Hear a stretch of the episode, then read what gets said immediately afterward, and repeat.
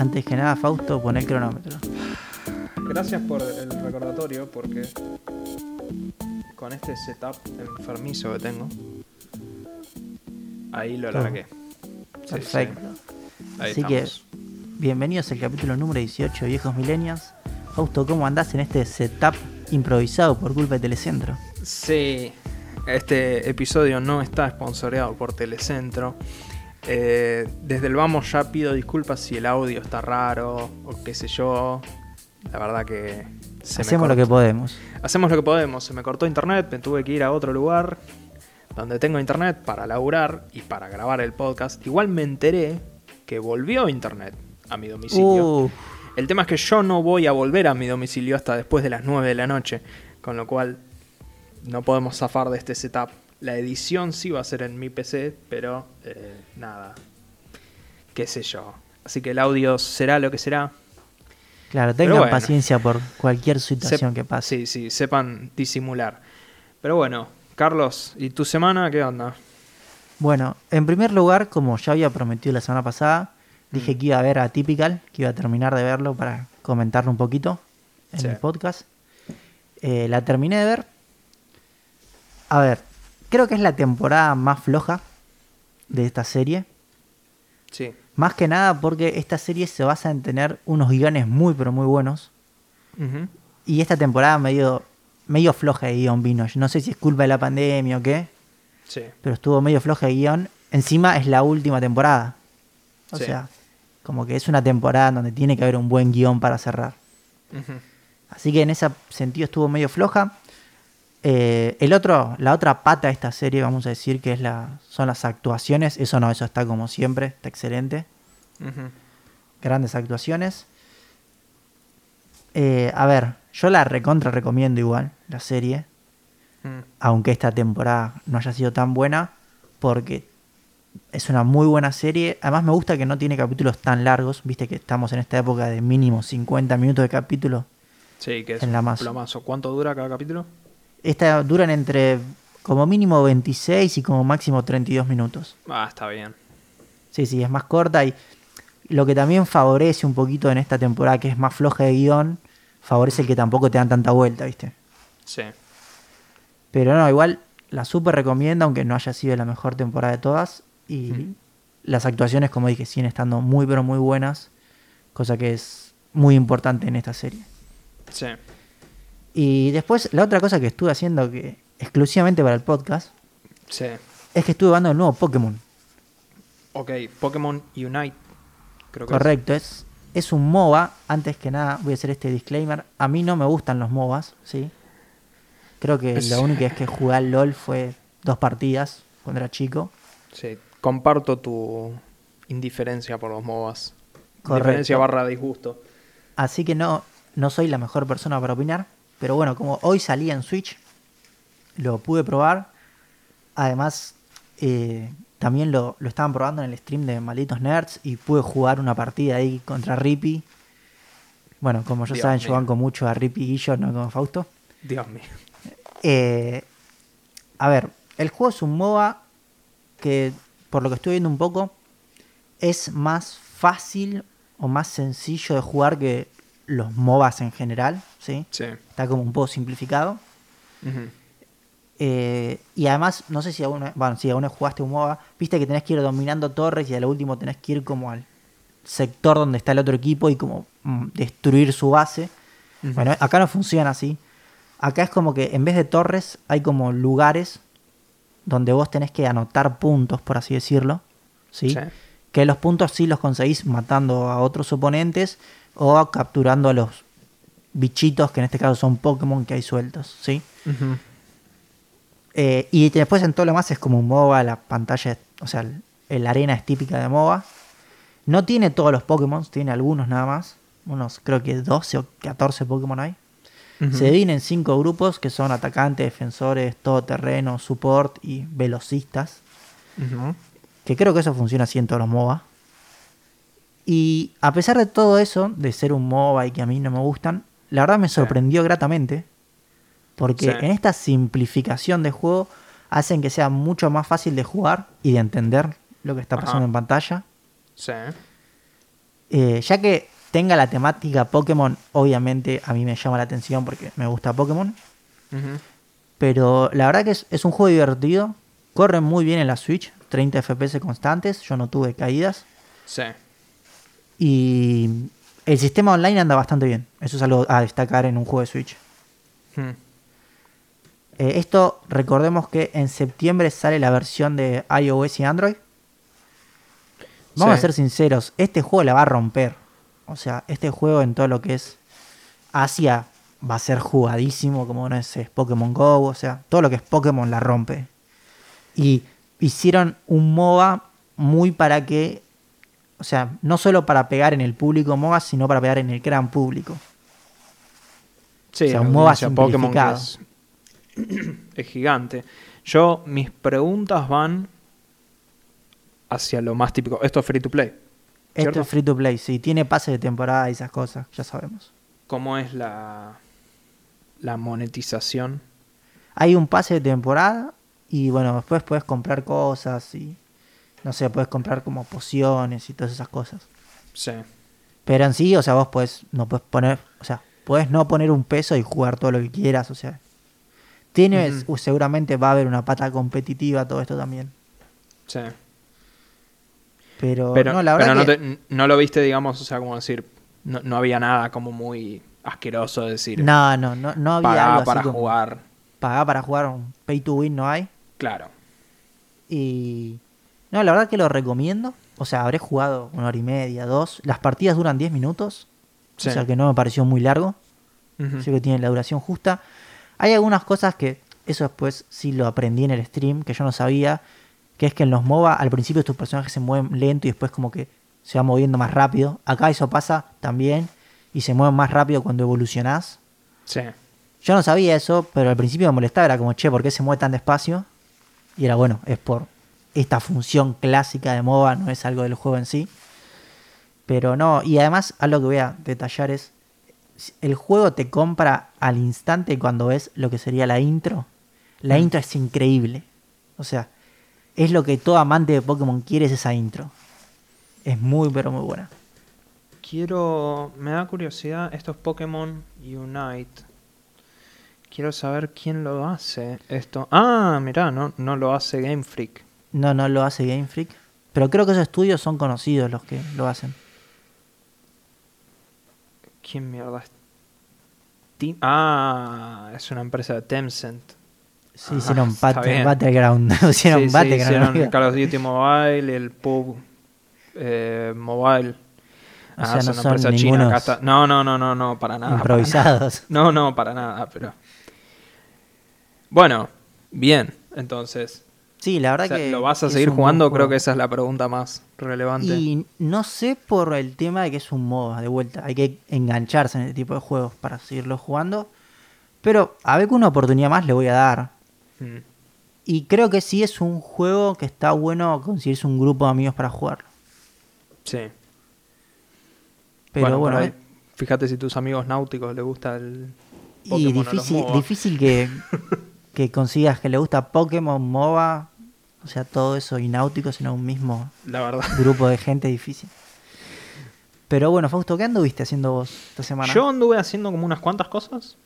Eh, lo más corto para mencionar, eh, me vi un capítulo de la serie de Harley Quinn, que está en HBO. Sí. Em, es básicamente es una serie animada. Ah, ok. Es como es como sí, es como Ricky Morty, ponele, qué sé yo. Eh, solo que es bastante más explícito que Ricky Morty. Ok. Cuando digo bastante más, me corrijo, es extremadamente explícito. Eh, es súper violento también. Este, la historia, la historia del primer episodio es muy similar a la película. Yo no sé si viste eh, Birds of Prey, la última película que hicieron. Ah, no, no la vi porque me dijeron que era mala. Eh, no sé, zafa. Pero bueno, el chiste de Birds of Prey era básicamente Harley Quinn como independizándose del Joker. Si bien en el cine es porque nadie quiere volver a tocar a Jared Leto con un palo de 5 metros, eh, bueno, en la serie está más justificado. Igual también es una cosa que Harley hizo en las historietas últimamente. Solo vi un capítulo, duran 20 minutos y creo que son 13 capítulos de la primera temporada. Me pareció bastante bueno. Pero de- debo, debo blanquear que no he visto mucho más que eso. Y sí jugué bastante.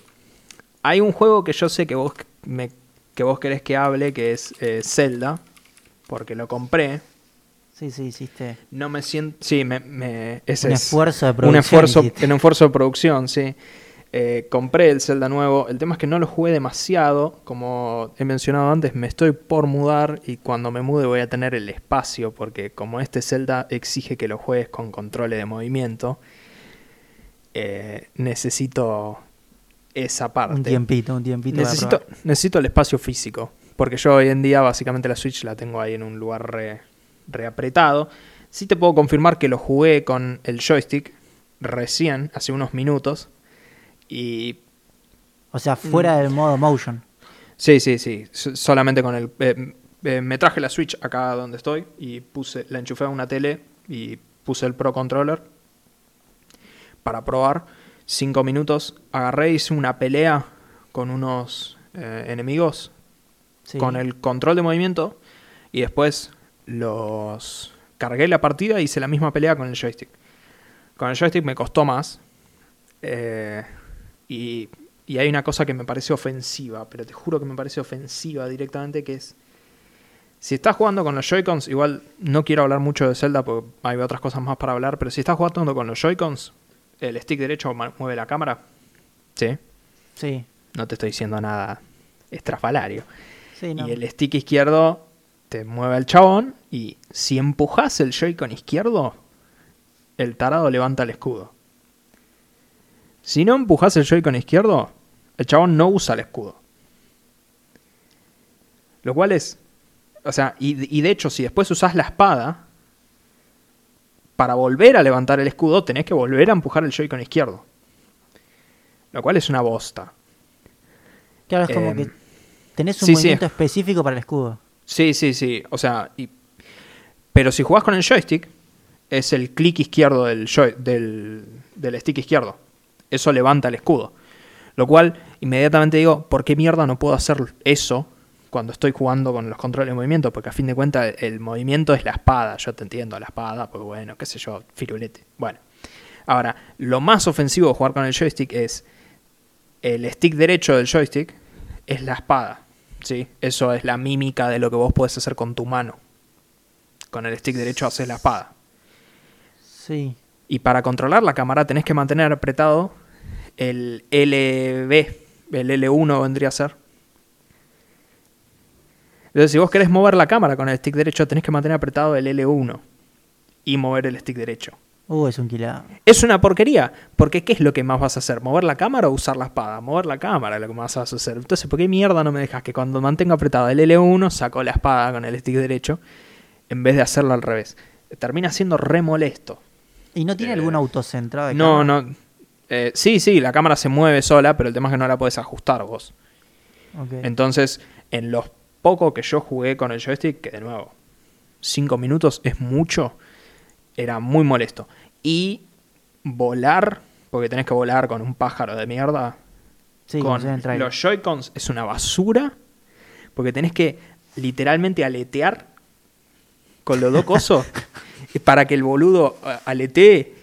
Y con el joystick es tan fácil que literal yo, yo el tutorial con los Joy-Cons estuve 5 minutos fácil haciéndolo porque no, no podía pasar.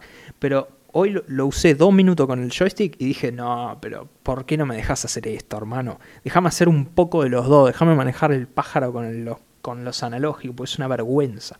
Pero bueno, no importa. Eh, la semana que viene hablaremos más de eso. Eh, sí jugué, me jugué toda una saga que es No More Heroes.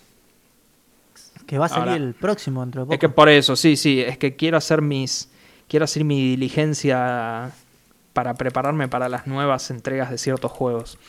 El 25 de ago- el 27 de agosto, creo, 25, sale No More Heroes 3 para Switch. Y No More Heroes 1 y 2 fueron juegos de Wii originalmente. El primero tuvo un port a Play 3 y ahora salieron para PC y Switch también. Los primeros dos. Y yo siempre es como que los quise jugar, ¿viste? Pero no, nunca les di mucha bolilla. Así que esta vez me jugué los dos. ¿Tardaste mucho en terminarlo? No, especialmente porque chiteé. Ok. Ahora, para, para dar contexto, el tipo es básicamente el creador de los juegos, se llama Sueri51, se hace llamar Sueri51 obviamente. Es un Suda51, perdón. El tipo es, es como una especie de Tarantino, te diría casi. O sea, es un tipo que es muy particular. Sí, Con- los juegos son bastante polémicos. La Son- historia. Sí, sí, o sea, el tipo ha hecho juegos como Killer 7, que son muy buenos juegos, eh, muy buenos juegos. Este, no More Heroes es un juego que es súper violento, súper explícito, es como un cine medio de explotación. Pero además Sí. es un juego que juega muchísimo con tus expectativas como jugador. Y la idea del juego es que sos un asesino y que tiene que subir el- en el ranking de los asesinos. Entonces tenés que ir a matar al- a los tipos que están arriba tuyo en el ranking para llegar a ser el número uno. Claro, y esto lo hace porque está enamorado de alguien, ¿no? Se quiere No, lo ha- ah, se- sí, lo hace porque le dice, bueno, está bien, si yo, si yo gano, digamos amablemente, podemos tener una cita, ponele que dicen. Claro, es como. muy Entonces, turbio. claro, sí, sí, sí, es muy turbio. Y el chabón va ascendiendo los puestos matando a los que están arriba de él. Y, y son personajes re siniestros, re perversos. O sea, es como una cosa muy turbia el juego. Pero la idea es que la dicotomía es que en realidad vos jugás, el tipo, eh, tenés las misiones de asesinato, que son como el chiste del juego, en donde vas, peleas contra los chabones y todo. Pero por fuera de eso vos tenés que juntar plata para poder entrar a la próxima misión de asesinato. Y la forma en la que juntás plata es ir a laburar. Juntando cocos. eh, Ah, es un juego repartiendo con un pizzas. trasfondo capitalista. Claro, sí, sí, sí. Entonces la idea es que tenés que hacerlo bastante eso. Entonces es como para que vos, para que vos mismo te, te des cuenta como decir, oh, bueno, tengo que laburar para poder conseguir y que disfrutes más la otra parte, ¿viste? El tema es que yo, yo ya tengo demasiado laburo y no necesito que un videojuego me Claro. recuerde que hay que laburar. Y no hay cheats, así que acá viene la anécdota de la semana. Eh, eh, me bajé el Cheat Engine, que es un programa que te permite de compilar juegos en tiempo real. Entonces básicamente me vi todas las, todas las variables del juego, todas las variables que tiene cargado en memoria el juego, me las abrí todas. Y me puse a escanear hasta que encontré la plata. Suena muy loco, pero me llevó 5 minutos, ponele. Cuando encontré la plata, modifiqué en tiempo real la variable el esa. parámetro. ahí al- Sí, lo mandé al 9.999.000 y dije, ya está, listo, no me voy a preocupar nunca más. Y así pasé el juego y lo disfruté, estuvo muy bueno. No More Heroes 2 también juega muchísimo con tus expectativas, rompe mucho la cuarta pared, mucho más que Kojima, muchísimo más que Kojima. Eh, de hecho, hay un personaje que te dice explícitamente a la cámara, dice, no, mira, si yo te cuento mi historia, el juego tendríamos que subirle el rating la para las edades. Así que, y entonces el protagonista le dice, bueno, está bien, ¿por qué no reproducimos esto más rápido? Y me lo contás igual. Entonces el, todo te parece acelerado. Y lo único que ves es al chabón reaccionando. Y hay gente que después desaceleró el audio y se escucha toda la historia, es terrible. Eh, está, la verdad que está muy bueno. En el segundo juego le bajaron el énfasis a tener que laburar un montón, porque hasta él se dio cuenta de decir, bueno, está bien, la metáfora ya la entendimos todo, pero no es tan divertido. Debo decir que los ports de PC son abismalmente malos. Al punto que No More Heroes 2 crashea. Si terminás una pelea, para la próxima va a crashear. Con lo cual yo siempre que terminaba Ah, una pelea, sí, sí, siempre, siempre, religiosamente. Entonces yo me acostumbré a que terminaba una pelea, grababa. Sacaba el juego, lo volvía a poner, seguía jugando, hacía otra pelea, ponerle ahí, que grababa y así. O sea que Hay que tener te- ganas eh, claro, por así. eso, por eso mismo digo, o sea, es un testamento a la calidad del juego el hecho de que, a pesar de todo eso, lo disfruté igual. Así que nada, eh, me gustó y le tengo mucha fe al nuevo que se viene ahora, que es en la Switch y que es más, más presupuesto, eso me intriga mucho. Pero nada, ya la semana que viene tendré más. Tendré para hablar de Zelda y para del último No More Heroes que hicieron para Switch, que es medio un spin-off. que ese no lo jugué todavía, pero bueno. Si te parece, pasamos ya a la parte del gaming, Carlos, a las noticias de hoy. Dale. Y abrimos con una noticia. De último Vamos a llamarla. Sí, a ver, vamos a llamarla doble porque hay que incluirlo, sí. O sea, ayer se. Estamos hoy miércoles grabando. El día martes hubo una conferencia de Electronic Arts donde mostraron características nuevas de FIFA Sí. que decepcionó bastante a todo el mundo, vamos a decirlo así. O sea, Sí, no incluyeron debo decir nada muy igual, nuevo. Sí, igual debo decir que yo leí impresiones de prensa que lo jugó, que dijeron que eh, está bastante bueno y que se nota mucho lo de la inteligencia artificial, esa pavada que pusieron. Sin embargo, dicen que solo son 22 jugadores los que hacen eso. ¿no? Sí, sí, o sea. Con lo cual- Y, ade- y además de eso, pasan dos cosas. Primero que la gente PC está indignadísima, como ya hablamos, porque esa Sí. versión no llega a PC. Y lo segundo es, a la gente que juega mucho FIFA, la verdad que eso mucho no le interesa lo que pusieron. Vamos a decir la verdad, o sea. que es como que no. Es un detalle A lindo. ver, claro, es como que van a tener más animaciones, sí. es como el pelo del, del año anterior. Claro, algo así. Y lo que sucedió, que es la noticia de la que sí vamos a hablar un poco más, es que en el día de hoy, Konami, yo no sé si esto estaba, eh, ya se sabía que iba a pasar o no. que se- no que iba a pasar hoy, pero se sabía, sí. Claro, sí, se sabía que se iba a presentar, pero no hoy. Para mí fue una jugada maestra que lo presentaran hoy. Sí. Konami presentó un tráiler donde nos trae su nuevo juego que deja de llamarse Pro Evolution Soccer y va a llamarse eFootball. Sí. Eh, nos trae una presentación interesante, pero lo más interesante es cuando nos empieza a contar las características y su roadmap. Eh, Fausto, ¿querés contarnos Sí, rápidamente qué dice el roadmap? Lo más, lo más interesante de todo es realmente que ya el anuncio, el principal anuncio es que ya no va a haber más, bueno, PES, ya está bien, no existe más el PES, pero ya no va a haber más lanzamientos todos los años. O sea, a partir de ahora es, es este es el eFootball, punto. Entonces no es que te lo van a volver a vender todos los años, sino que es a partir de ahora es una plataforma de eFootball, ya está. El juego va a salir para consolas, PC y celulares. Y va a ser crossplay. Inicialmente va a ser. El juego sale en nuestra primavera. Perdón. En donde vas a poder jugar crossplay entre generaciones. Play 4 con Play 5, eh, series con Xbox One. Pero después ya a fines de la. eh, o más entrada en la primavera, cuando sale el juego, vas a poder hacer crossplay entre Play, PC y Xbox.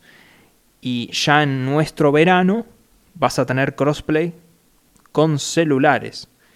Entonces ahí oficialmente va a poder jugar cualquiera con cualquier, cualquier Sí, sí, con- dispositivo. con lo cualquier cual cosa. Es, es una jugada súper agresiva. Sí, de- además recordemos que este juego es free to play. Sí, sí, Sí. es 100% free to play. Y el juego se basa principalmente en lo que es la parte online, por así decirlo. ¿sí? Eh, no está claro todavía ni cuántos equipos va a haber, porque en el roadmap empiezan nombrando unos o nueve equipos Sí, sí. como iniciales, después va a haber más. Eh, como bien Fausto dijo, cuando llegue el invierno, bueno, lo que sería el invierno de Europa, Sí, sí, nuestro verano. nuestro verano ya va a llegar todo lo que es el clo- eh, la- o sea, El jugarlo, el crossplay a cualquier consola y celulares. Lo que es mi duda es si al jugarlo en celulares el procesamiento va a ser cloud, imagino. Mm. Yo creo que no estoy tan seguro, porque el tema es que el Switch que hicieron originalmente, si te acordás, el PES. Sí, PES Mobile. pe- Disculpame, pero le voy a seguir diciendo PES. Eh, el PES corría con el Fox Engine. Que esto corre con un Real Engine 4. Ori- claro, originalmente corría con el motor de Metal Gear Solid 5. Y después ellos hicieron una movida para mover el PES móvil a eh, Unreal. Y hace poco, Konami subió un día de la nada una versión de PES de test a- al store de Xbox y Play. Y la gente se lo bajó y era la versión de celulares. Lo cual probablemente eso era un testing para esto que están haciendo acá, que acaban de anunciar hoy. Con lo cual yo creo que en realidad están usando la Unreal Engine 4 y el Unreal es súper escalable. Para mí esto es el mismo juego detrás de escenas. Claro, le no- bajarán muchos detalles gráficos. Para mí es que le van a bajar mucho. Pero Sí, no sé cómo van a hacer para que todo esto pueda funcionar medianamente bien porque, o sea, son muchas plataformas distintas, sí, sí, sí. el sí. input lag, todo, es un De hecho, quilombo. mencionan cosas muy copadas, de- debo mencionar, porque FIFA viene y te dice, no, porque nosotros tenemos la inteligencia artificial del pindongo. Pero estos tipos están usando una tecnología que se llama Motion Matching, que es lo que hizo Naughty Dog con The Last of Us, en donde tienen un montón de animaciones prehechas, pero el juego decide cuál es el que tiene que usar. Entonces por eso las animaciones se ven mucho más fluidas. La verdad que el tráiler se veía muy bien. No, sí, el tráiler se veía bien, por ahí le faltaba un poquito, un poquito más de calidad gráfica, pero no, a ver, principalmente que sea free to play y que llegue a todas las plataformas, Sí. creo que es un golpe muy fuerte a la mesa de todo lo que son juegos de simulador de fútbol.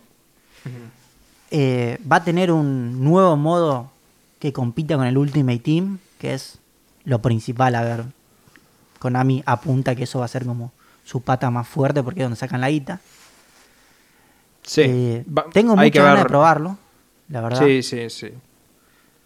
Y es más, tengo ganas de que funcione para que esto empuje a FIFA a cambiar. Es que a fin de cuentas este es el modelo que... Sí, que el modelo Fortnite. Claro, o sea, debería ser un FIFA y chao, no tiene sentido todos los años cobrarte plata por, por una boludez. No, y además es que una de las cosas que se queja mucho el competitivo es que cada FIFA te cambian sutilezas de juego que te las tenés que aprender todos los años. Sí. Cosa que acá no va a pasar porque ya es una base armada. Y acá yo creo que lo que va a pasar mucho y que es algo interesante ver es que se va a dejar de ver tanta contratación de equipos, de luchar por plantillas, y me parece que va a haber mucho más luchar por jugadores. Sí. Porque con esto del modo online, parecido a Ultimate Team, los tipos van a forzar a que los jugadores empiecen a aparecer por ahí en su juego y en otro no, ¿viste? Yo creo que es una nueva forma de luchar por qué jugadores y plantillas tenés, bastante interesante. Y una cosa que dijeron que no sé cómo va a funcionar, es que dijeron que el option file va a seguir siendo modificable. Castellano para... El option file es el archivo donde vienen todos los escudos, las remeras, los nombres, todos los datos de las ligas, ¿sí? Mm. Lo que pasaba ahora en PES es que vos te comprabas el PES, le faltaban ligas, vos te bajabas ese option file modificado de internet y tenías todas, ¿sí? Sí. No sé cómo van a hacer con este tipo de juego que está muy orientado al online para modificarlo, pero dijeron que va a seguir siendo modificable. Va a ver cómo se aplica eso a la realidad. Pero no sé, tiene mucha pinta de que si lo hacen bien, la van a pegar. Sí, sí. O sea, tienen. Está. Tiene mucho potencial. Y debo mencionar que el tráiler me pareció mejor que el tráiler que sacó FIFA, que la verdad que era tristísimo. El tráiler que ni mostraba el gameplay. Y termina con. ¿Cómo se llaman los comentaristas estos? Eh, sí, eh, ah, Son los comentaristas de Canal 7. sí, los eh, son muy conocidos, es que se me fue el nombre. Tengo una laguna, pero bueno, o sea, la verdad que el tráiler en inglés termina con los comentaristas de Canal 7 narrando un gol, con lo cual ya, ya me compró el pez, ¿qué cree que te diga? Sí, sí, yo creo que... EA, andate a la mierda. Igual, también cabe destacar, el día que sale este podcast, creo que a las 2 de la tarde, EA tiene una conferencia, o sea que probablemente veamos más detalles de FIFA mañana. Quizás, va. Sí, sí, puede bueno. ser, y... pero bueno, no sé qué, qué tanto más pueden mostrar. Sí, no sé, qué sé yo. Mira cómo patea la pelota. Eh, bueno, pasamos a la otra noticia del- de la semana. O, o la noticia de la semana, te diría, de- dentro de lo que es el gaming. Sí, contale, Fausto, un poco a la gente que se Bueno. presentó esta semana. Se presentó una nueva consola, básicamente. Eh, se presentó el Steam Deck. Esto, a ver, acá tengo esto, quería yo. Los, las especificaciones técnicas. Esto es una pseudo Switch, podríamos llamarla. De, Sí, una consola portátil. Claro, de Valve, o sea, los, los creadores de Steam, básicamente. Lo anunciaron, sale en diciembre. Tiene un precio de 400 dólares para el modelo más económico, que viene con una memoria interna de 64 GB. Lo que es más destacable de esto es, estéticamente es prácticamente es una Switch. O sea, si, si tenés, si tenés una Switch en tu cabeza, es eso. Excepto que no podés sacarle los Joy-Cons. La prensa que lo probó, que hasta ahora es solo un, un medio, fue el que lo probó, dice que es bastante cómodo el control. Y la si tuviera- tuviera- si Sí, sí, no obviamente. por eso hay que, hay que tomarlo con pinzas, obviamente. Pero, habiendo dicho todo eso, vamos a las diferencias con la Switch. Primero, esto corre juegos de Steam, con lo cual esto accede a una biblioteca gigantesca en algunos casos. Por ejemplo, en mi caso yo tengo 400 millones de juegos en Steam. Vos también, los juegos de Steam son re baratos en comparación a los juegos de Switch. Para acá o para cualquier otra plataforma, Steam es súper barato. Y, Steam tiene un montón de usuarios. O sea que en realidad ya te compras la consola, ya tenés acceso a una biblioteca gigante. Y además, esto vos lo podés enchufar un monitor y eh, a través del dock, que ellos te van a vender un dock, pero si no, cualquier dock USB, dicen ellos que funciona. Le puedes enchufar un teclado y todo eso y funciona como una PC normal. Y de hecho, viene con una distro de SteamOS, que es como un pseudo Linux, customizado por Valve.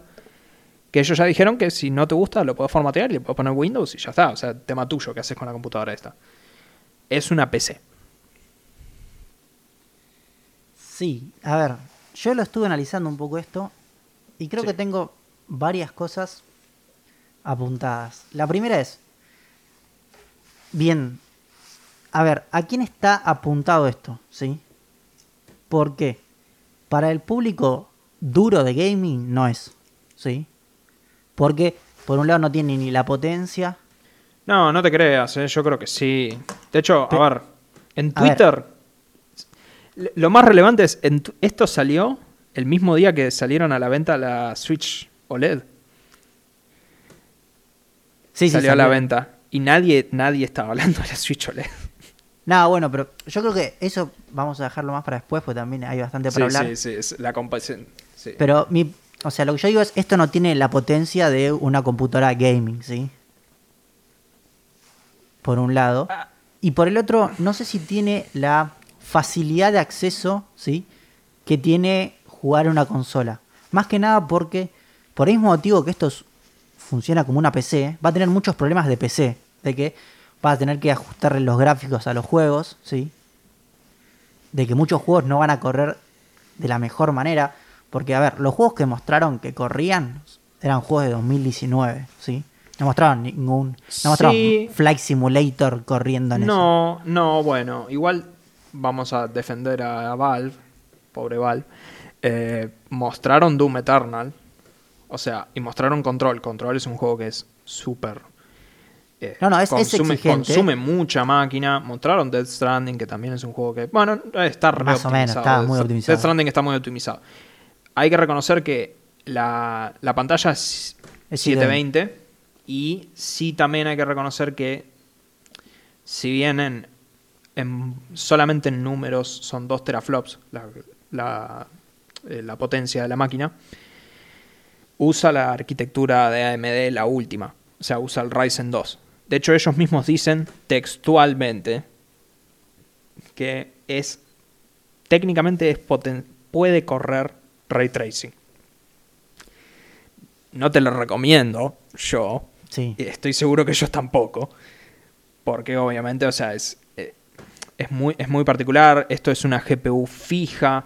Ellos ya salieron a decir que, por ejemplo, quieren que el- las actualizaciones de drivers, por ejemplo, se vuelvan más como lo que es un update en una consola.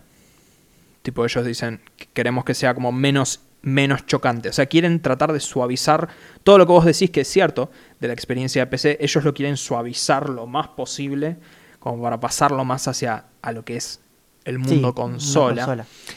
Y. O sea. Sí, no, eh, para mí está es- claro que acá no vas a poder jugar. eh, no sé cuál es el último. No vas a poder jugar Cyberpunk con Sí. ray tracing todo en ultra y cagarte risa. No, no vas a poder. No es la idea tampoco, creo.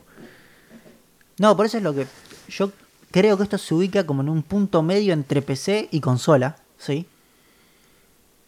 Que Yo no sé si vos lo tenés anotado, que es que para mí, para mí el, el- el punto más importante de esto es que Steam está apuntando, o sea, Valve está apuntando a un nuevo mercado. O sea, esto no se ajusta a ninguno de los dos, en realidad, es como vos decís, es, es como una cosa nueva. Sí, no, no, es una, es una oferta nueva. Existen algunas ofertas ya Sí, en este la sentido, GPU pero pero... son carísimas, no tienen sentido. Pero sí, claramente está apuntando a un mercado nuevo y por eso no sé cuánta gente hay, ¿sí? No, y, creo, y creo que la verdad que no lo sabe nadie. O sea, de hecho, eh, yo lo, lo anoté. Lo anoté por acá, no sé si lo llegaste a ver. Ubisoft sacó los juegos de Steam hace rato. Y eh, los volvió a poner ahora en el Epic Store. Y en su store aparte. Tipo Assassin's sí. Creed, el último no está. Bueno, Ubisoft ya dijo que si le va bien a Valve con el Steam Deck, Ubisoft va a considerar volver a poner los juegos en, en Steam. O sea, creo que la verdad que es como que están todos ahí pendientes para ver realmente si es que esto detona un mercado nuevo. Sí, yo lo veo Si esto, también si esto para funciona, prim- para primer mundo. Esto de tener algo portable. Porque acá, o sea, yo qué sé, bueno, vas a ir a jugar a- en el tren roca con tu consola portable. ¿me no, entendés? estamos de acuerdo, pero vos tenés una Switch Lite. Bueno, y acá llegamos a lo que yo creo que para mí, en mi opinión, mucha gente está confundida. Y es que obviamente esto todo el mundo lo entró a comprar con la Switch, ¿sí? Para mí están confundidos porque por el simple hecho de que Nintendo no te vende una consola. Nintendo te vende una experiencia de juego, ¿sí? Y vos compras una experiencia de juego que se accede a través de su consola, ¿sí? Pero Nintendo te vende la experiencia de Zelda, la experiencia de Mario, Pokémon. Ninguna de esas cosas está posible jugar en esta consola. Sí, me puede decir, no, pero yo puedo emular la Switch, pero eso no es lo que está buscando alguien que se va a comprar una Switch. Entonces, para mí esto no afecta en lo más mínimo a la Switch.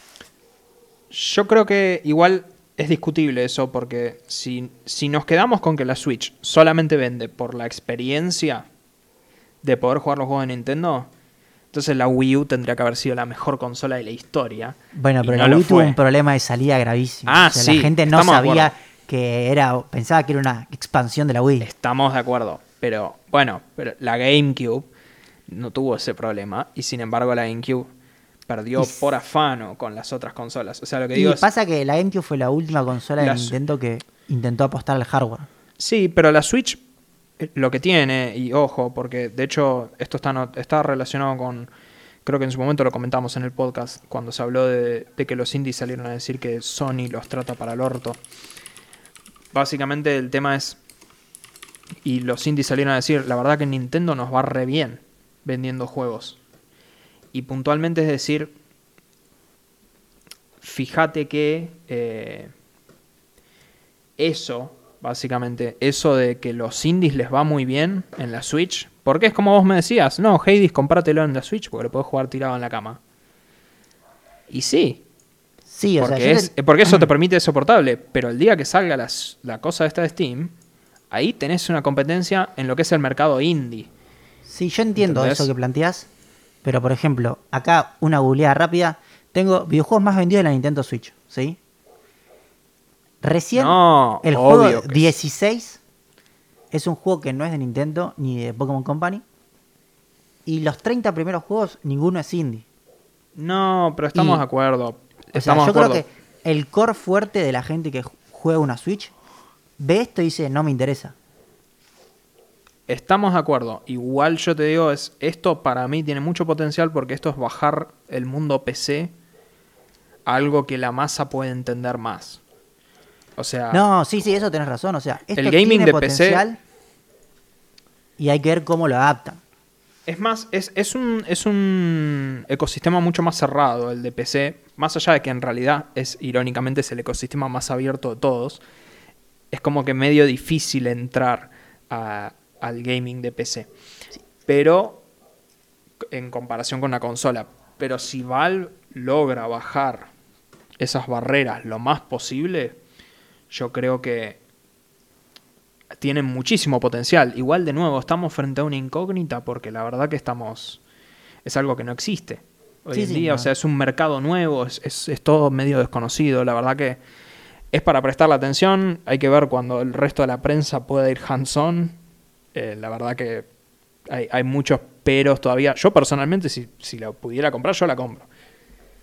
El precio me parece que es buenísimo para lo que Sí, ofrece. el precio creo que es lo- el mejor punto de todos. El precio es excelente, o sea, 400 dólares por una consola, por una PC que, que es muy capaz, la verdad que me parece que está muy bien. Sí, además de, yo lo que pensaba para ir cerrando es, de última te lo compras y no sé, lo usás para trabajar también. También, sí. Porque Es yo una sé, PC portátil. AutoCAD, eso te corre con la potencia que tiene. Tiene 16 GB RAM, se caga de risa esto. Sí, sí, Sí. el procesador, todo. o sea, Sí, sí, no, no, no. Es es una excelente. Te digo, para mí es, es una. Es un arma. es- es- va a ser para revisar. Pero bueno, pasamos a noticias menos felices. Sí, estás un poco indignado, Fausto. ¿Qué pasó? Estoy muy indignado, la concha, la lora. Eh, eh, Ubisoft anunció Tom Clancy's X Defiant. eh, que el logo básicamente tiene el XD. Como de, de lo que escribe la gente por chat. XD, sí. Que, que me, me indigna cuando alguien escribe XD. ¿Quién te corre para que no escribas jajaja o algo así? Ponele. Bueno, no importa. Más allá de eso. Básicamente, eh, bueno, primero que igual hay que aplaudir a Tom Clancy que lleva creo que 15 años muerto y sigue sacando un montón de material. No creo que Tom Clancy hubiera estado feliz con este juego, pero No, este, este no creo que lleve sí, con básicamente orgullo. hay que mencionar que básicamente el X Defiant es un Call of Duty free to play. Sí, un. Valorant, es medio raro. Sí, jugás con héroes. Dijeron ellos que está más concentrado en, en, el, en, en disparar bien y todo eso, que los personajes existen y tienen habilidades, pero que son más secundarias a saber jugar bien. Vamos a ver cómo Vamos a ver, siendo. porque el, el tráiler a un momento le pegan como cinco tiros y sigue caminando. Sí, a mí lo que más me indigna realmente es que dentro de los héroes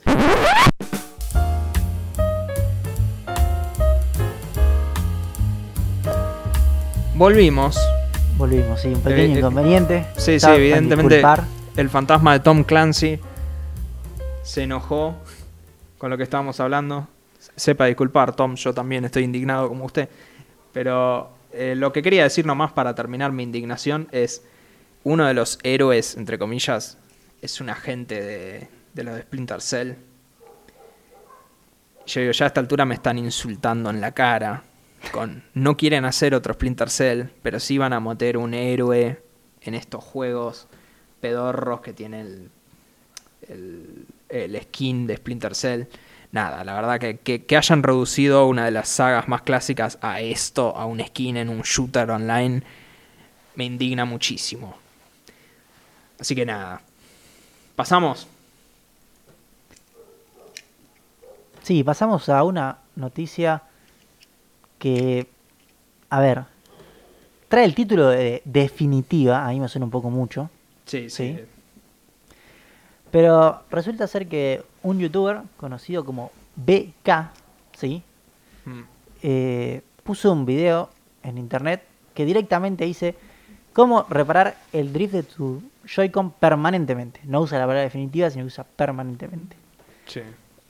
Ahí tiene un video, este youtuber, donde durante 14 minutos, perdón, 10 minutos, se encarga de contarte que él hizo una investigación sobre por qué sucede el drift en los Sí. Joy-Cons. Como si Nintendo no lo supiera y tendría que venir un youtuber a resolver Sí, esto. sí, sí, sí. Y llega a la genial conclusión, o, bueno, no sé si tan genial, pero llega a la conclusión de que poniendo un pequeño papel de cartón. Alrededor de un milímetro, ¿sí? se, so- o sea, en la parte de abajo de lo que sería la estructura del Joy-Con, ¿sí? Porque el Joy-Con, recordemos que nosotros vemos el stick nada más, pero por dentro es un cuadradito de metal, ¿sí? Sí. abajo justo de esa chapa, que tocaría contra lo que sería la parte de atrás de la carcasa del Joy-Con, se eliminaría el drift, porque parece ser que lo que genera el drift es que la chapita de metal del Joy-Con se va como desprendiendo hacia atrás del lugar donde debería estar, y eso hace que anden mal los contactos. A ver, este video fue subido hace una semana, así que Sí. nadie puede saber qué tan definitivo es el arreglo. Sí. Eh, tengan cuidado si quieren hacer esto porque si ponen un cartón y se humedece mucho, puede llegar a ser conductivo y se pueden cargar el Joy-Con. Sí. Sí. Háganlo con algo que no sea conductivo. Y ni mencionar si tenés una Switch Lite. Sí, sí. O de última ponele un pedacito de cinta Capton para que no conduzca. Eh, antes, o sea, si tenés, te está pasando esto, antes que nada espera un par de meses y mira los comentarios del video a ver qué pasa. Yo creo que si el tipo de verdad tiene razón, cosa que yo veo difícil igual, ¿eh? pero si el tipo de verdad tiene razón, es para cagar a puteadas a Nintendo. Para mí se cae de maduro que la solución no es muy compleja. Si bien igual es medio relativo, o sea, a ver, los otros joysticks de otros fabricantes no tienen todos los problemas que tiene Nintendo. Eh, de hecho, Valve salió a decir que ellos están haciendo todo lo posible para no tener drift en, en, el- en la tablet de ellos. Realmente el tema es que considero que Nintendo considera que no es lo suficientemente importante como para arreglarlo porque la motricería no la cambiaron nunca más. No, no, es el mismo desde que salió. Sí, y ya para, todo apunta a que no la van a cambiar tampoco para la nueva revisión de la Switch, o sea que yo tendría cuidado de poner un cartón sobre el contacto, por lo que vos dijiste, también por darle más presión al a todas las plaquetas de ahí adentro, la verdad que es medio yo no me la jugaría tanto. Sí, esperen, no se ilusionen. Sí. Creo que es lo que tenemos que decir. Pero bueno, por último, una noticia importantísima. Hubo rumores durante los primeros días de la semana de que Netflix se iba a mover a gaming. Sí, al cloud gaming específicamente. Exactamente, y Netflix salió a confirmarlo directamente. Básicamente lo que dijo Netflix es, van a empezar a tener juegos, ellos, se van a empezar concentrándose en lo que son juegos móviles. Lo relevante es que eh, no van a cobrar más. Va a tu venir incluido. va a venir dentro incluido del en tu suscripción, sí. Eso lo dijeron. No lo van a, no va a ser un costo adicional, va a ser igual que las películas y las series que hoy en día tenés. Y dice que básicamente lo que dicen acá es, es eh, si bien ya llevamos casi una década en nuestro empuje de la programación original, creemos que es el momento justo para empezar a aprender cómo nuestros miembros, nuestros suscriptores evalúan a los videojuegos. Con lo cual, eh, por ahí el tan, el tan dicho Netflix de los videojuegos termine siendo el mismo Netflix. De los videojuegos. Eh, claro, o sea, va a ser, la verdad que es mínimamente es interesante. En su momento, antes de que Netflix saliera a blanquear esto, se, alguien estuvo fijándose la última versión de la aplicación de Netflix y encontró logos de, de juegos de Play que pueden ser mocks, pero encontró un cartelito que decía Endgame y eso. O sea que en realidad es temprano decirlo, pero igual si ya lo están declarando ellos es que alguna movida se debe estar por venir. Sí, Eh, yo lo que tengo más preguntas, más que nada, es primero cómo va a funcionar. Si vas a tener que conectar un mando Bluetooth, si vas Probablemente. a jugar con el con el control remoto, Eh, porque hay que considerar que muchas teles todavía no tienen Bluetooth. No, por supuesto que no. O sea, Esto hay como una temprano. limitación de No, no, hardware eh, que, que es que manejar. temprano, es como vos decís, o sea, es temprano y por algo se están concentrando primero en móvil, por ahí solamente lo vas a poder jugar con celulares al principio, pero queda claro que esto es el futuro. O sea, cloud es el futuro y si vos tenés empresas tan grandes que se están tratando de tirar ahí de cabeza para tratar de ser el primero que lo resuelva y que sea muy transparente y muy sencillo para el usuario común, yo creo que va a estar... Netflix mínimamente es, un, es alguien interesante como para chusmear. Sí, tiene una base de usuarios gigante, o sea, eso es lo importante. Sí, sí, sí, o sea, tienen todas las de ganar. En contraste a los demás, de hecho, son los, los que tienen más para ganar. Pero bueno, ¿te parece pasamos? Sí, pasemos a la sección de cine y series. Sí. Eh, rápidamente voy a hablar sobre el último capítulo de Rick and Morty. Sí. Eh, como bueno, ya vengo comentando. Está sucediendo algo que no queríamos que suceda, pero podía pasar. Mm. Y es que a la mayoría de personas esta temporada no nos está gustando. Mm. Este último capítulo que salió la semana pasada, de vuelta, es un capítulo raro que no. Voy a sonar muy del fandom, pero que no está. O sea, no es representativo de la esencia de Rick and Morty, ¿sí? Mm. Y como que. No sé si la palabra es que se la juegan demasiado, pero vamos a poner que sí, creo que se la están jugando demasiado. Y están haciendo capítulos que capaz no son interesantes, son como muy muy de prueba de concepto, por así decirlo. Y bueno, eso se está notando en la comunidad de Reddit, mucha gente indignada. Obviamente también hay gente que lo defiende, no es que, o sea, como todo, hay gente lo que le gusta y hay gente que no. Pero en general no vienen siendo buenos capítulos y no sé, o sea, no le quedan tantos capítulos de que la gente lo siga bancando, por así decirlo. No tienen tantos capítulos más para seguir sacando capítulos más o menos. O sea, es el momento en que el próximo tiene que ser bueno. Mm. Así que bueno, espero que la semana que viene me escuchen diciendo que salió un buen capítulo de Rick and Morty porque es una serie que me gusta y como que no está pasando por su mejor momento. Bueno, veremos, el tiempo le dirá. En otras noticias, creo que en su momento lo hemos mencionado acá, es como que siempre lo tenemos y lo termino recortando de las noticias. Eh, The Last of Us juego de Sony está haciendo la serie. Creo que ya están empezando, ya empezaron a filmar, de hecho, me corrijo. Eh, el gobierno canadiense, porque lo están filmando ahí en Canadá, salió a decir que es la producción más cara que han filmado en Canadá. Punto. Hay que recordar, esta serie es de HBO. Y la serie tiene aparentemente un presupuesto que está sobradamente por más de los 8 cifras por capítulo, o sea, más de 10 mil dólares. Perdón, 10 mil dólares, qué boludo. Más de 10 millones de dólares. Tiene 5 directores artísticos. Tiene, tuvo 6 meses de preparación y van a filmar durante un año. Lo cual es una locura para una serie de televisión, básicamente.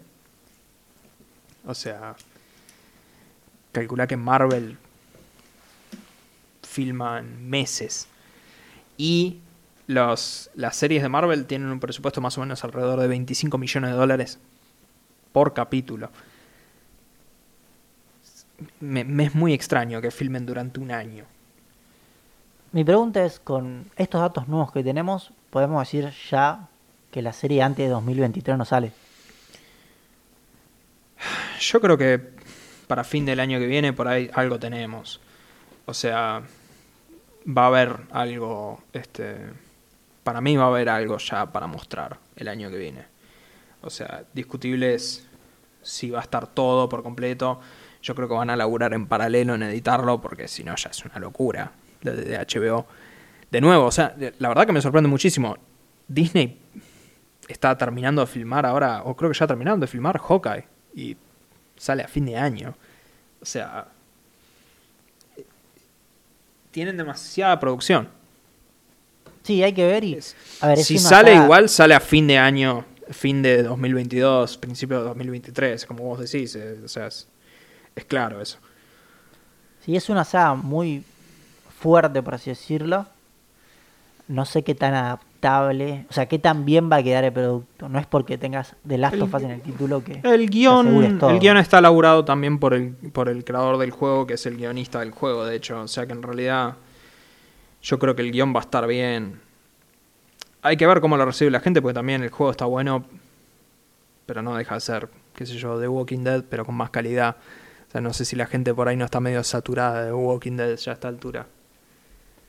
Pero bueno, veremos el año que viene. Y, y cuanto más vayan saliendo más noticias de eso. Pero bueno, pasamos a la otra noticia, creo que la más heavy de la semana es Black Y Widow. Predijimos un poco, en cierto modo. Sí, Black Widow empezó a decaer las ganancias, básicamente. Bajó como un 40% de las ganancias. Esto, hay que recordar, son las ganancias de taquilla, ¿no?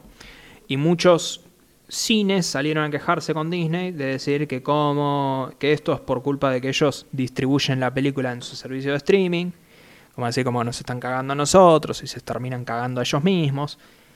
Lo cual para mí hay que agarrar mucho con pinza de decir, ¿y qué te esperas? O sea, es pandemia. Vos y yo la vimos en casa esta película. Me gustaría saber realmente cuánta gente fue al cine acá en la Argentina a ver Black Widow.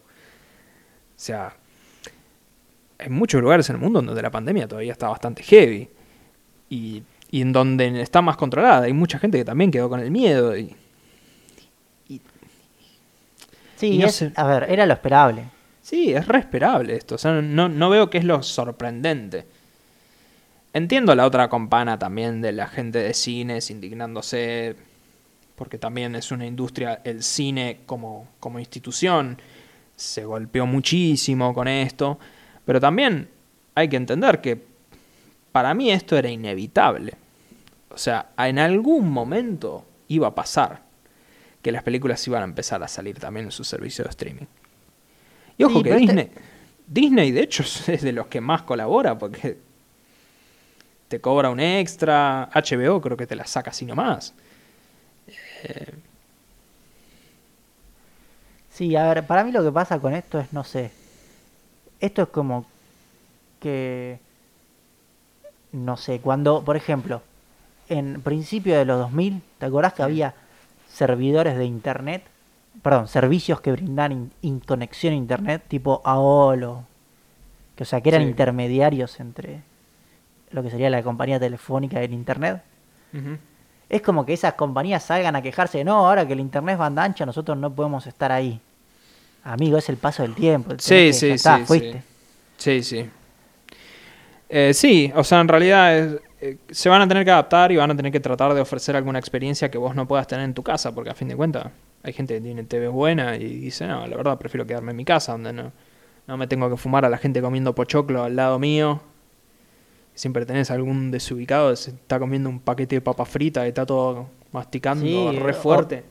O mismo que las pantallas a veces no están bien en el cine. Sí, Tenemos sí, una anécdota muy buena nosotros de Tom Raider. Tenemos, sí, sí. Mi viejo se quejó porque ¿qué era? ¿Que la pantalla se apagó? No, tenía como que se, una parte se veía medio mal, me parece. O sea, como que estaba, Sí. no, a ver, no rajada, pero era como raro. Sí. Y mi viejo se fue vimos- a quejar con el tipo de... Y conseguimos una película gratis. Sí, sí. No me acuerdo Bueno. cuál fue la película que fuimos a ver después. No sé si no fue Dinosaurios. Me suena eso, pero... Ah, puede ser. O Final Fantasy, por ahí. Incluso. Final Fantasy Spirits Within. Qué película de mierda, pero... eh, sí. O sea, realmente es... Hay que ajustarse a los tiempos, a fin de cuentas. Hay que afrontar la, la transformación digital. Dirían por ahí. Pero bueno, pasando en otras noticias, siguiendo la, la- la tirada de Disney para cerrar, Carlos, vos pusiste un, un- una sí. potencial denuncia y... Sí, a ver, ¿qué es esto? Hay un una página, sí, que se llama. Low No, perdón, que se llama. Epic Hero, perdón, Low es el, la traducción. Eh, Epic Hero es una página que vende ropa de series y videojuegos, ¿sí? No sé con, con qué tanta legalidad, por así decirlo, pero vende ropa de series y videojuegos. Sí. Y no se le ocurrió una mejor idea que sacar la típica remera con el cocodrilito, ¿sí? Que todos conocemos sí. de la marca Lacoste. Agarrar y ponerle sería una diadema esto, ¿no? Eh, sí, es la corona de, Sí. de Loki. La corona de el Loki Caimán. Entonces, es, o sea, la idea es brillante, me parece. La idea es Ah, sí, sí, es genial. Es. completamente brillante. Y resulta ser que a las 24 horas vendieron todo el stock que tenían de esto. Sí, porque ya si entran a la página no aparece más. Está buenísimo la idea. Es- está buenísima. Dicen que van a hacer más. Pero, o sea, no sé qué posible juicio hay en el medio. O sea, Sí, sí, es. es muy, es muy robado. O sea, si ustedes ven la imagen, no es que hicieron un caimán, no sé, con la cola para el otro lado. No, es exactamente el mismo caimán que le pusieron la coronita. Sí, sí. Es que es una idea genial, ¿eh? Pero no sé si la cost no opina igual. Y no quiere una. sí, sí, no quieren No, una- no va- no va a venir a pedir la guita. Pero ya saben, lo pueden buscar, Sí. la página se llama Epic Hero, capaz la sacan de vuelta y se pueden Sí. comprar. No son caras las remeras del lugar, no sé, 20 dólares, 26 dólares. Bueno. Y es más, tienen una de, de Mobius en Jet Ski, Fausto. Sí, sí, tienen por fin lo que, lo que el pueblo pide, básicamente. Pero, bueno, ya que estamos en la mano de, de Loki, este, quería mencionar nomás que la segunda temporada dijeron eh, la directora original se fue. ¿Sí? Hasta ahora Marvel, todas las series que sacó, todas están dirigidas por una sola persona.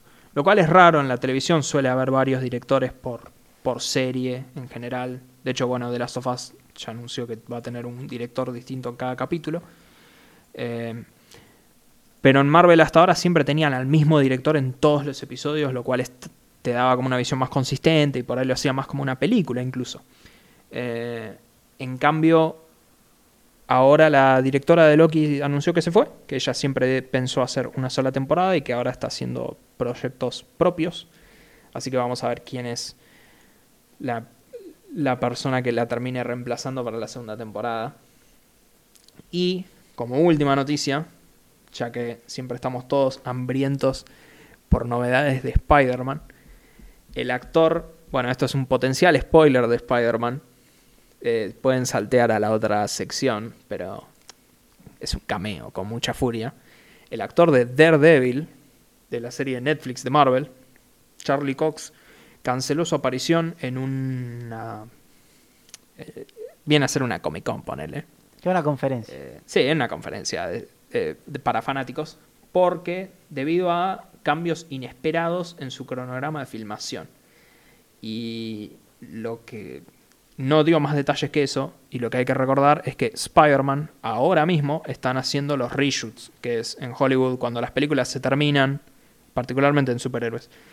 Mientras las están ensamblando, por ahí se dan cuenta de decir, che, hubiera estado bueno un ajuste acá, un ajuste acá. Entonces vuelven y filman ajustes. Bueno, ahora están haciendo esas escenas, están haciendo esos ajustes a Spider-Man. Con lo cual, muy probablemente este muchacho se haya vuelto al set de Spider-Man. Lo cual, eh, debo resaltar, a mí me emociona muchísimo porque ese chabón es genial como Daredevil y lo necesito urgentemente en el universo Marvel. Pero bueno, ahora sí, si te parece, Sí, pasamos, pasamos. a la noticia de tecnología. Y empezamos con una noticia rápida para comentar que en este segundo trimestre, ¿sí? Mm. Se publicaron las cifras, perdón, sí, sí, en el, correctamente, en el segundo trimestre se publicaron las cifras de venta de teléfonos, ¿sí? Y Xiaomi, la marca china, reconocida Sí. por su precio-calidad, sí, sí. ha pasado a ser la segunda marca mundial en venta de teléfonos celulares. Eh, pasó- superando a Apple y Con un crecimiento del 83%. Sí, sí, una locura. Es una Y locura. estando muy cerca de superar a Samsung y convertirse en la primera marca de venta de celulares. Demostrando lo que siempre vengo diciendo, de que básicamente Apple es para los chetos. Y para Y los yankees. Y Chetos Samsung y yankees. Y Samsung está ahí, eh, en cualquier momento cae. Samsung seguramente va a caer. Samsung está ahí arriba por, por todo lo que es la gama, baja. la gama baja. que yo siempre lo he dicho, pa, no siempre, debo confesar que yo he cometido error de recomendar Samsung en gama baja. Pasa yo no tenía, no, no tenía patrón, porque yo siempre fui con los Samsung de gama alta, pero habiendo probado todo lo que es Xiaomi, eh, y de hecho probé el ahora que lo veo también acá en el top 5, son muy buenos esos teléfonos. O sea, ellos ganan, ganan porque sí, o sea, son teléfonos que por lo que pagás son obscenamente no conseguís en No, no conseguís nada nada. Que esté a esa altura. Los teléfonos del mismo rango de precio en Samsung son malísimos en comparación. Eh, pero sí, debo, debo hay que destacar que estoy viendo acá el top 5, que es Samsung, Xiaomi, Apple, Oppo y Vivo. Tres de esos cinco son chinos. O sea que la verdad que... Sí, no solo son chinos, a ver, los cinco están armados en China. O sea, que la marca no sea Sí, china sí, significa. sí. O sea, todo lo hace China. No, no, sí, sí, sí. O sea, es... Igual, bueno, si vamos a, a hacerlo en China, la verdad que todos se hacen en China. O sea, Apple también se fabrica en China. Sí, sí, Pero- por eso digo, lo- todas las eh, marcas son en China. así Sí, que- sí. Pero nada, es, es, es impresionante. Tiembla Sí. Apple. Y pasamos con esto a dos noticias rápidas sobre el espacio. Sí. Eh, la primera es que lograron arreglar el telescopio espacial Hubble. Sí. Sí, que en sí lo que A le pasó, Contame, porque había escuchado que tuvo problemas el Hubble. sí, eh, tuvo un problema en una fuente de alimentación de uno de los ordenadores, sí. Qué cagado, Empezó- se te pincha la fuente. Sí, empezó a tirar peor, un voltaje más alto del que debería estar tirando. Por lo cual todo el telescopio se puso en modo seguro, sí. Mm. Eh, lo pudieron arreglar, sí, sin la necesidad de tener que mandar una misión como ya ha sucedido otras veces. Sí. Y bueno, por suerte está arreglado y ya está funcionando otra vez. Así que no vamos a tener que mandar un transbordador espacial a arreglar el telescopio, el telescopio Hubble como ya pasó. Recordando cómo pasó en la... No sé si vos... No sé si lo sabés, pero la primera vez que tuvieron que mandar a arreglar el telescopio Hubble por- fue porque hicieron mal uno de los espejos, ¿sí? Mm. y tenía aberración esférica, por lo cual las fotos que sacaba del espacio salían fuera de foco. Eh, Aberración cromática, decís. No, no, es esférica. Cromática es la otra. Esta es esférica, que es por el formato de la lente, ¿sí? Bueno, eh, lo que solo quiero contar muy rápidamente es que se dice en el mundo de las especulaciones que en realidad esto sucedió porque el diseño del telescopio Hubble es muy parecido a un telescopio anterior que se había diseñado para la CIA para ser espía, o sea, para en plena Guerra Fría, ¿sí? Entonces, en realidad que el Hubble es una copia de esos telescopios y que al contratista que le hicieron hacer uno de los espejos, los hizo con las especificaciones de él que tenía para la CIA, no para la NASA. Entonces, por eso le erró en el patrón que tenía que tener el espejo y por eso generaba esta aberración esférica que hacía que cuando apuntabas hacia el infinito, ¿sí? hacías foco en el infinito, tenía esa aberración. Ya, porque estaba pensado para espiar a la, la Rusia. Claro, es algo, que, es algo que se cuenta mucho en los foros, nunca se va a saber si es verdad o mentira, pero es un, un tallito interesante. Y después la otra noticia es rápidamente... Otro que- millonario subió. Claro, este es un millonario, pero que de verdad se hizo astronauta.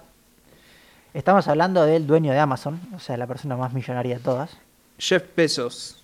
correcto, que con su Bl- Blue Origin. Sí, su servicio Blue Origin, porque esto va a ser un servicio en realidad, porque lo que el tipo piensa hacer es vender eh, viajes al espacio. Mm. Logró con su nave superar la famosa línea de Karman y convertirse en astronauta. Estuvo 11 minutos, ¿sí? Lo interesante más que nada es quién los acompañaron, porque junto a Jeff Bezos fue eh, una aviadora y que también fue astronauta, pero no llegó a, a participar en un proyecto, o sea, que salió al, exte- al espacio exterior. Wally Funk se llama, a sus 82 años. O sea, increíble que se haya animado con esa edad a subirse un cohete. Y Eh, yo voy a decir que yo ya esa, ya esa edad. Ya está. Y sí, pero esta, Sí, sí, toda más la sí, fuerza me G, todo que hay, me regalo. Y sí. Después, el holandés Oliver Daem de 18 años, eh, un hijo multimillonario. Mm. Y después, algo mu- muy interesante es el hermano menor de Jeff Bezos. ¿sí? Esto nos demuestra por qué hay que tener hermanos, porque puedes tener la suerte. Tuvo tener- código con la familia, sí, sí. Claro, puedes tener la suerte de tener como hermano a Jeff Bezos y que te lleve al espacio. Y por último, y lo más interesante de todos, es que faltaba una persona más en este vuelo, Mm. que fue el ganador anónimo de una subasta que se hizo por el asiento de 28 millones de dólares. O sea, el tipo pagó 28 millones de dólares, pero no fue porque dice que tenía problemas en su agenda. O sea, explícame qué problemas vas a tener en tu agenda Después de haber gastado después de 28 pagar millones de dólares. 28 millones de dólares para salir a espacio y decir, no, che, el martes, no puedo el martes. No, de claro. fútbol 5, pasámoslo al jueves, ¿viste? Justo, justo ese día, ¿sabes que tengo una reunión? Puta. Si no, si no iba. Yo no, no la tenía esa. Qué Sí, hijo no, de no, es, puta. es una locura que sucedió. O sea, no sabemos qué agenda tendrá ese señor, pero yo la verdad deseo no tenerla. Si estás tan complicado que no puedes ir, deseo no tenerla. La verdad, igual a esta altura quiero ver la agenda realmente. ¿no? Pero sí. Pero bueno, llegamos a la última noticia de tecnología esta semana y es sobre las Play 4, Fausto, una granja de Play 4. Claro, a, a ver, hace una semana creo que fue, se- en Ucrania la policía cayó y descubrió una granja de PlayStation 4 que originalmente se pensaba que estaban minando Bitcoin. Ahora se descubrió que en realidad no estaban minando Bitcoin, sino que estaban haciendo algo que para mí es igual de siniestro, que esta- estaban tratando de ganar monedas para el FIFA Ultimate Team. El FIFA Ultimate Team, para los que no saben, es básicamente una máquina de... es- es- sí, es un tragamonedas, o sea, es una cosa en donde tirás un montón de guita para que te saca la tarjetita, a ver De si te sale la sí. tarjeta de un jugador. Y eso no sé realmente para qué lo usás. Es para poder usarlo en distintos partidos que juegues online.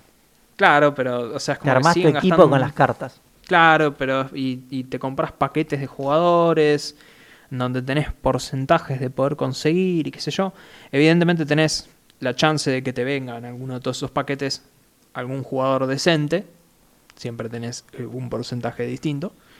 Y bueno, acá directamente esta gente había puesto una granja de PlayStation 4. Dice casi 4.000 PlayStation 4 Pro para conseguir monedas para el FIFA Ultimate Team, demostrando que nada, FIFA Ultimate Team es una desgracia, la verdad, y ya, ya estuvo prácticamente al borde de ser, eh,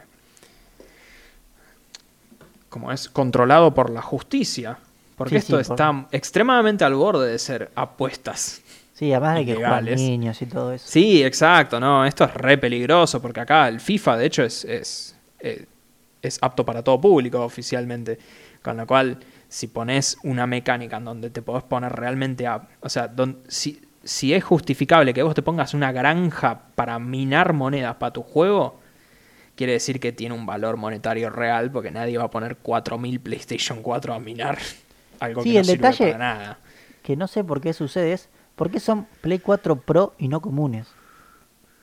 As- eh, es una excelente pregunta, porque de hecho la Play Pro no se consigue casi hoy en día ya. Pero, y porque estaban ahí las 4 claro, sí, sí, ahí las encontraron todas. Pero siento que puedes usarla común. Mal, la no verdad sé es más caro, es al Pro. pedo. Sí, sí, no, no tengo ni idea, es una excelente pregunta, porque es más caro al pedo. Pero bueno, viste, es que si la vas a hacer, hacela bien, dicen por ahí. Sí, pasa que le ganaban tanta guita que dijeron, no, comprá la Pro. Claro, sí, ya fue.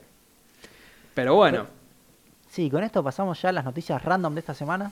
Pasamos a la sección random y seguimos en la misma rama del FIFA. Esto es una noticia que sorprendentemente la leí yo. Y yo voy a confesar acá que a mí el fútbol yo lo veo cuando es, cuando es la selección y todo eso. Pero... No es tu eh, deporte favorito. no es mi deporte favorito, obviamente. Prefiero ver el badminton. Y no vi ningún partido de badminton en mi vida. Eh, pero no. Ha jugado, para, ha jugado badminton. En mi casa. ¿Ah, sí? Sí, cuando éramos Ah, chicos, yo tenía una raqueta Yo- de badminton. Yo, boludo, yo no me acuerdo ni lo que desayuné hoy, o sea que la verdad que. Olvídate. Pero bueno, lo que, lo que debo decir es que la FIFA está testeando nuevas reglas para el fútbol. Y estos son cambios lo suficientemente drásticos que hasta yo, que no sé nada de fútbol o que lo miro muy ocasionalmente, hasta a mí me sorprendieron estos cambios.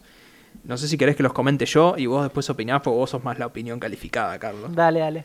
Así, básicamente lo que están diciendo es, FIFA aparentemente esto ya lo está probando en, en un torneo sub-19 y la FIFA en teoría está contenta con los resultados hasta ahora. Lo que tienen probado es partidos de media hora, los tiempos van a ser, o sea que el partido total va a durar una hora reloj, ya no va a durar más los 90 minutos. Como el fulbito con los pibes, en cancha. Claro.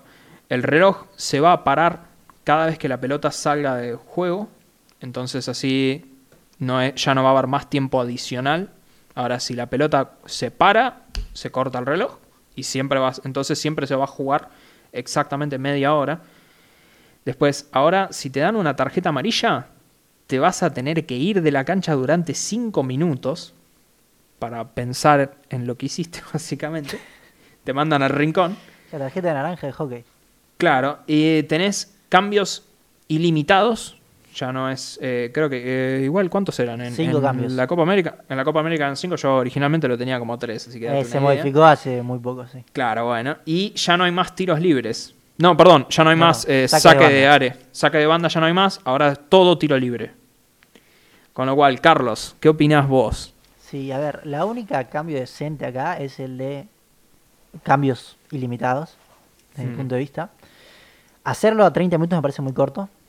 Eh, yo en algún tiempo que jugaba Intercountry de cancha de 11, se jugaba... Buena, Intercountry, ¿qué es eso? Esos son torneos muy conocidos, por eso digo Intercountry, porque la, la gente que escucha va, va a saber qué torneos son. A veces se jugaba media hora en algunos torneos y era una Sí. cagada. En cancha de 11 era malísimo.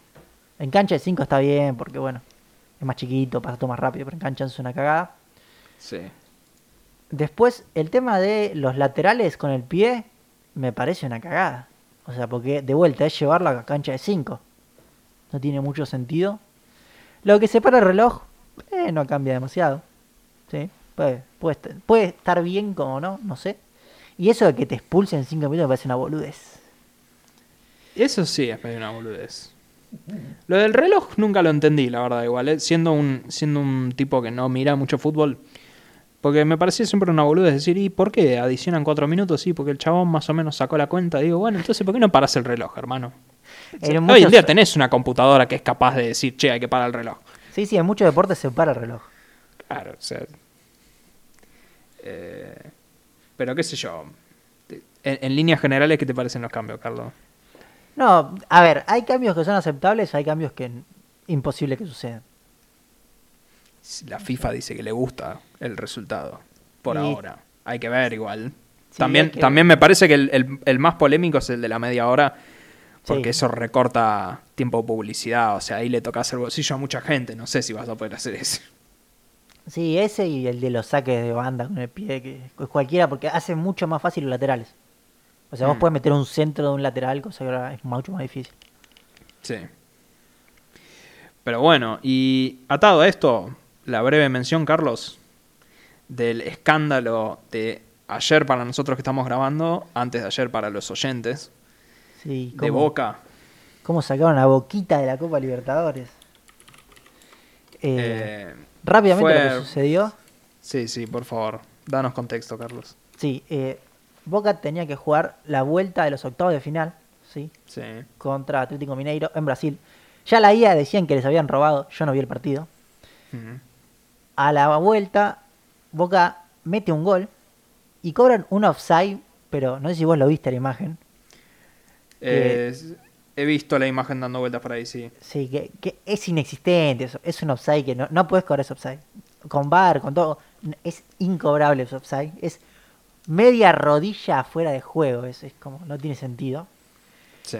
Eh, y terminan yendo a penales y Boca pierde por penales, sí. Eh, sí voy a dejar en claro que Boca pateó muy mal los penales. eh. O sea, le robaron, pero en los penales Boca muy malos penales. Eh, Sí. Cuestión que después de esto se armó bardo en los vestuarios. Un serio bardo. Sí, sí, pudimos ver a Marcos Rojo intentando tirar un matafuego que por suerte un, un compañero le dijo, che Marcos, me parece que esto es mucho lo que estamos haciendo. y Sí, se lo igual- sacó de las manos. Un compañero antes tiró un dispenser de agua, o sea que en realidad. Sí, sí, hemos visto a Somoza, que es un exjugador, ahora ayudante en Boca, eh, lanzando vallas. Sí, Sí, sí, sí. así que hubo bastantes destrozos, hubo jugadores que creo que están detenidos. Y bueno, obviamente todo el tema del robo, todo el tema de que dicen que ya se salió a hablar de que no, esto lo hicieron porque le ganamos la Copa América. No sé, Lo, cuestión lo que peor es que entiendo que la Conmebol, había escuchado, lo habían desafectado al árbitro porque, porque estaban revisando y que efectivamente les parecía que estaba medio raro lo que hizo. en el primer es que partido, me- sí. El tema es que me parece que es como medio contraproducente. Si vos querés denunciar, decir, che, me estafaron, me cagaron el resultado del partido, y que vos después decidas romper todo el estadio. O sea, me parece que no tenés mucho, no te podés quejar mucho, ¿qué crees que te diga? Y bueno, pero es un poco la adrenalina del momento. O sea, vos estás enojado porque te robaron y es. Son No, jugadores profesionales, no son Y- pibes que están yendo a una cancha papi, digamos. O sea, Pero si, si, si de acá nos vamos, nos vamos con un par de heridos, ¿me entendés? Como- ese es el pensamiento del jugador en ese momento. por Dios. Pero bueno, qué sé yo, nada. Muy interesante Un las imágenes para ver, así que eso sí recomiendo. Sí, sí, sí, las imágenes son, son dignas de verse. Eh, pero bueno, Sí. con esto pasamos al rincón, Sí, al rincón primero de la... hay una sí. noticia que De último momento. de último momento. Sí, que sí, sí, por fin yo quiero mencionar porque yo no, no estoy muy que la Argentina tiene, la Argentina por fin tiene algo para agradecer. En- la verdad que es- es- venimos en una época de mierda, el dólar se está yendo a la nube, estamos todo el tema del COVID, de que se están peleando por el pene de madera. La verdad que toda una porquería. Por fin hay una noticia en la que todos nos podemos alegrar, es que Yao Cabrera está imputado por una fuerte denuncia en su contra. Básicamente, ahora está intimado por la justicia y tiene que demostrar que no es culpable de causas como pornografía infantil, corrupción de menores y prostitución. Con lo cual, por fin nos vamos a librar de Yao Cabrera. Sí, voy a agregar Ojalá. acá en la noticia que dicen que explotaban a jóvenes con largas jornadas de trabajo, mala alimentación y sin remuneración. ¿Sí? Sí. Y además de todo esto, Yao Cabrera tiene otra causa por haber violado eh, las normas de- para no viajar entre provincias, ¿sí? porque recordemos que lo hablamos hace unas semanas. Así que tiene varias causas penales a la vez corriendo contra él. Sí, sí. Eh, yo no conozco mucho a Yao Cabrera, nunca vi lo que hacía, sé que es bastante nefasto. Es re nefasto. Sí, sí. Pero, a ver, hizo todas mal este, no es que no es que hizo, no sé, asociación ilícita, no, no, lo peor de lo peor hiciste, hermano. No, no, es un tarado Yao Cabrera y la verdad que me alegro. Por fin, por fin el universo está viniendo a cobrársela a Yao. Y nada. A ver. No voy a decir pobre, espero que no lo metan preso. Si realmente hizo la mitad de todas las cosas que le están denunciando acá, sí, que vaya preso. Pero si no, yo me alegro con que se vaya a Uruguay, ponerle no vuelva más, como tanto amenazó. Así que, qué sé yo. Nada. Sí, no sé qué va a pasar con, acá estoy leyendo que tenía planeada una pelea mediática contra el Sí, con el chino Maidana, que dijo que si perdía se iba del país. O sea que en ¿Qué realidad. va a pasar con esta pelea? ahora? Claro, y bueno, que acelere la pelea que se vaya echado a la Sí, mierda. o si no, el chino nada. Maidana va a pelear al penal por ahí. Claro, también. Pero bueno, por fin nos podemos alegrar un poquito de que Yao Cabrera se le está viniendo a la noche. Y con esto pasamos rápidamente a mi rincón televisivo. La verdad que debo, debo dejar de mirar tanta TV argentina, pero bueno, qué sé yo. Es, la basura que miro yo. Eh, hay muchos cambios en Canal 13 para combatir, no exitosamente si me preguntas a mí, en mi apreciación personal, al monstruo que es Telefe, con Iván de Pineda y todos los programas que la gente quiere ver. Pero eh, Canal 13 ahora le pidió a Guido Casca que siga haciendo su programa que ya viene haciendo de Bienvenidos a Bordo y que ahora haga otro programa más que arranca el próximo lunes 26 de julio, que es Los Ocho Escalones. Los Ocho Escalones es un programa de, de preguntas y respuestas. La gente va subiendo un escalón y va contestando preguntas. Así, si sube los ocho escalones, se llevan un millón de pesos. El, el chiste de lo que vienen promocionando es que todos los días alguien se va a llevar un millón de pesos. Ahora, el tema es, es un juego de preguntas y respuestas, con lo cual hay un jurado, ¿viste? Entonces vos ¿Por qué decís... hay un jurado? Sí, porque es como que hay. eh, Es como que es un ping-pong, digamos. Hay, hay gente como que. Necesitas gente como inteligente. Originalmente estaba Sofovich. Creo que en su momento habrá estado Iván de Pineda. O sea, Pero no entiendo, o sea, las preguntas ya están hechas de antemano. están hechas, sí, pero es como que en realidad tenés como. Como si fuera. Es como, como Iván de Pineda en el pasapalabra, ponele. Claro, que, Que le vas rebotando. Bueno, Iván de Pineda en el pasapalabra lo que hacen es que las preguntas se las hacen él y si tienen, como si se equivocan, Iván salta porque obviamente es el erudito más erudito del universo mundial y les dice, no chicos, pasa que ustedes no tienen presente, pero cuando yo fui a Yugoslavia, ponele y te cuenta así y todo eso. Entonces vos necesitas medianamente gente de ese calibre. Ok, o sea, te pueden también como dar una ayuda, ponele. Claro, ponele. Y, y si pensamos en gente de ese calibre, Iván de Pineda no puede estar, porque Iván de Pineda es parte de Telefe ahora, porque Canal 13, como ya lo dijimos en el episodio anterior, los boludos lo dejaron ir para poner el programa horrible de Mariana Fabiani que no miró a nadie. Ok. Eh, TT Custarot está haciendo otro programa en Canal 9, o sea que tampoco la pueden llamar a ella. Ángel de Brito confirmó el jurado, entonces de nuevo, Carlos, yo te acabo de describir más o menos Sí, cuál la es el- temática del programa. Claro, cuál es el requisito de la persona que se va a sentar en la silla de jurado. Así que déjame decirte que el jurado que eligieron es Carmen Barbieri y Nicole Neumann. No conozco las habilidades. Dos eruditas. Claro, no conozco los conocimientos de ninguna de las dos. Creo Es tristísimo. poder vaticinar, por lo menos, que no estén a la altura de Iván de Pineda. No, no, pero no, pero no están para nada. Ahí todo bien con Carmen Barbieri, digamos, flor de vedette y todo eso, pero es una vedette y no, no le da para este rol. Nada, la verdad que se lo veo mal. Pobre Guido, porque la verdad Guido es la luz que tiene la televisión argentina junto a Iván de Pineda. Espero que le siga yendo bien. Pero bueno, Canal 13 está poniendo demasiadas fichas en Guido, pobre, que tiene que remar la basura de Tinelli que no la mira nadie. Pasando eso, volviendo a Iván de Pineda, se volvió viral en Twitter. Sí, Un momento en donde- mandé rápido. Sí, sí, me lo mandaste vos y lo vi en todos lados igual. Donde Iván de Pineda se indigna porque los, la gente que está en pasapalabra no ve Naruto. El Sí. otro día, de hecho, antes de ayer creo, o ayer fue, de hecho, ayer también salió que Iván de Pineda es fanático de BTS, la banda coreana. Con lo cual millones. sigue demostrando Iván de Pineda que es el ser más culto del universo directamente. El tipo sabe todo. Y lo banco a muerte, Iván de Pineda. Sí, yo no vi Naruto, voy a decirlo. Eh, sé que es una serie muy aclamada, perdón, un anime muy aclamado, pero bueno, no he tenido la gracia de verlo. A mí no me gusta Naruto. El tema es que con Iván no me puedo enojar. Estoy seguro que si Iván vio Naruto, quiere decir que vio Evangelion y que vio absolutamente todo. Porque Naruto, él vio todo, estoy seguro. O sea, yo doy por descarte que Iván de Pineda vio todo. Pero bueno, y para cerrar, la última noticia, siguiendo en Telefe, es siguiendo eh, la ruta del dinero Montaner, si se quiere, que lo denunciamos en episodios anteriores. Resulta que Ricardo, junto a Mau y Ricky, los dos NNs esto, que los que me quejé en episodios anteriores, decidieron irse a Miami en estos días. Grave error, porque no se puede volver ahora. Está medio complicado volver. Y el problema que tienen es que eh, hay que seguir filmando la voz.